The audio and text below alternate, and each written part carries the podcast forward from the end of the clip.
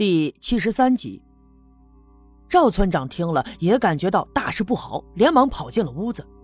我和赵金凤也紧随其后。一进屋呀，我被这股烟味呛的是喘不上来气，还没等来到炕边上，就忍不住的咳嗽了起来，还咳嗽的非常剧烈，就觉得呀，胃里的食物一阵一阵的往上反，就卡在了喉咙里，又酸又涩的，这喉咙里立刻就火烧火燎的疼痛了起来。但是我还是强挺着，硬生生咽了下去，就好像咽下了一股烧红的铁水一样，烫得我的食管都抽搐了起来，那感觉呀，难受极了。赵金凤见我脸色不对，就连忙搀着我的胳膊，刚要关切地问我这到底是咋了，就听赵村长冲他喊：“金凤，赶紧的，赶紧去找白胜利。”听赵村长这么一说，我心里一紧，找大夫。难道说六姑？我顾不得喉咙的疼痛和胃里的翻腾，我也赶紧来到了炕边。果然，此刻六姑的脸已变得铁青，而且看她身上盖着的被子纹丝没动，根本看不出有呼吸的迹象。而站在一旁的刘老二浑身上下哆嗦成了一团，他已经彻底的懵了。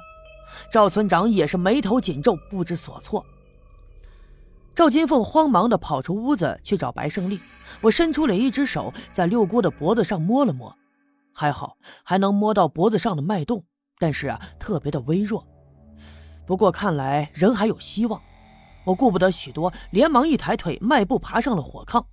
情急之下，我忘了自己腿上还有伤，就觉得腿肚子一阵钻心的疼痛，可以清楚地感觉到应该是流血了。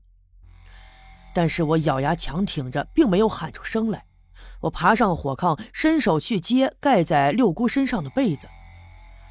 其实啊，我是打算给她做人工呼吸的。尽管对于人工呼吸这种事儿，我只懂得一点皮毛，也不知道眼下六姑的情况是否适合这样做。但是我只是想在白胜利来之前，尽量的做点什么，因为直觉告诉我，现在六姑的情况特别的危险。可是，就当我的手刚把被子掀开，扯到一旁，低着头朝六姑身上看的时候，我却发现，她的身上竟然盘着一条蛇。我完全没有任何的防备，那条蛇猛地抬起头，就冲我沙沙的吐着信子，吓得我呃叫了一声，身子不禁往后仰，一个没站稳，从炕上跌落了下去。也幸亏是刘老二手疾眼快，一把拉住了我。但是我还是压着他往后踉跄了两步，好不容易这才站稳了身子。等我稳住心神，仔细的看，我发现那是一条淡黄色的蛇。那蛇不大，一圈圈的盘着，就伏在赵六姑的身上。我刚才猛然掀开被子，把她也吓了一跳。她竖起脑袋，瞪着眼，吐着粉红色的信子，正在警惕的看着我们。话说呢？赵六姑这么多年来供奉的保家仙是柳仙，那么所谓的柳仙是东北五大保家仙之一。东北的保家仙呢，分为狐、黄、白、柳、灰五种。那么狐是狐仙，也就是狐狸；黄是黄鼠狼，白是刺猬，灰是老鼠。而这柳仙，它指的就是蛇。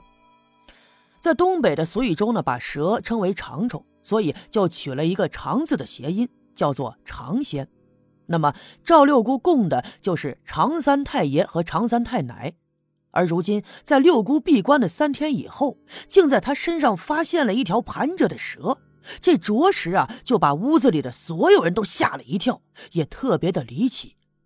这时候刘老二双膝一软，竟然扑通一声跪在地上，就冲着炕上的赵六姑和那条蛇咚咚的磕起头来，一边磕嘴里边一边还捣鼓着。呃，长三太奶显灵了！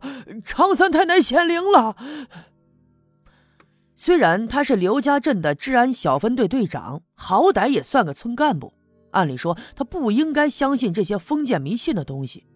但是啊，他自幼跟着六姑耳濡目染，经常看到六姑给人看病，也亲眼见证了很多人得了怪病，四处求医无门，以后到了六姑这儿反而被看好了。所以在骨子里，他是相信六姑身上有神仙护体的。那么更何况这间屋子平时就是刘老二住的，虽然说屋子有些破旧，但是门窗都十分的严实，他不可能有蛇钻到屋子里来呀。而赵六姑在这儿闭关了三天，这屋子里凭空的出现了一条淡黄色的蛇，并且还盘在赵六姑的身上，这根本就无法解释，只能认为是长仙显灵，赵六姑得到了神仙的附体。眼前的一切呀，实在是太离奇了，就连赵村长和赵金凤也犹豫了一下，就学着刘老二的样子跪下了身子。说来也奇怪。刘老二磕了几个头，念叨了几句以后，那条蛇转过头，沙沙的朝炕里头爬。这三扭两扭的，不知道钻到哪个窟窿里去了，就没了踪影。这个时候，院子里传来脚步声响，人们慌乱的站起身，循声一看，原来啊是白胜利来了。六姑，六姑，哎呀，哎呀，你咋了，六姑啊？白胜利一边往屋子里跑，一边咋咋呼呼的喊叫。我们赶紧让开了一条路，就让他来到屋子里的炕边上。他伸手从药箱里掏出了一个小手电筒，用手指翻开六姑的眼皮仔细的照了照，又带上了他的听诊器，前前后后的听了一番。他眉头紧皱，脸色十分的紧张。大家伙看了，心里都特别的害怕，不知道六姑的病是否严重，是不是有生命危险。等检查了一番以后，白胜利俯下身，就趴在六姑的耳边，轻轻的喊：“六姑，六姑。”说来也奇怪，他喊了两声以后，六姑的喉咙里发出了一阵咕噜噜的声响。白胜利连忙转身招呼刘老二，两人一前一后就把六姑翻了过来，背朝上，脸朝下，头呢往前探出来。白胜利轻轻地拍了拍六姑的后背。六姑一张嘴，哇的一声就吐了出来。话说呀，六姑已经三天没吃没喝了，所以吐出来的就是一些透明的水，并没有其他的什么东西。吐了两口以后，他这才慢慢的睁开了眼，看了看白胜利，又看了看刘老二，又把眼睛慢慢的给闭上了。哎呀，哎呀，没啥大事啊，没啥大事哎呀，可能就是这两天没吃饭，所以给饿的哈。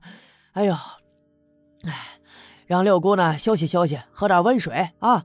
呃，等过一会儿再吃点东西，可能就没事了。哎呦，我的天儿啊！听白胜利这么一说，大家伙心里都有了底了。刘老二搀着六姑慢慢的坐起身，在他后背塞了一枕头，让他靠着。六姑又一次慢慢的睁开了眼。看着眼前的赵村长，就有气无力的说：“老哥，让我缓缓劲儿啊！等天黑了，我就到村部去，驱鬼降妖，驱鬼降妖。”他的身子果然十分的虚弱。说完了这句话以后，明显的力气不足。大口大口的喘了几口粗气以后，又闭上了眼。不知道什么时候，一些得到消息的人早已挤进了赵六姑家的院子里。他们没有进屋，而是趴在窗子上就往里面张望。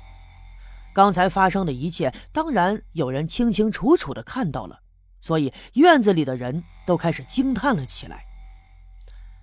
赵六姑闭关三天，醒来的时候，她的身上盘着一条蛇。那蛇虽然不大，可是身上的鳞片呀，特别的光亮。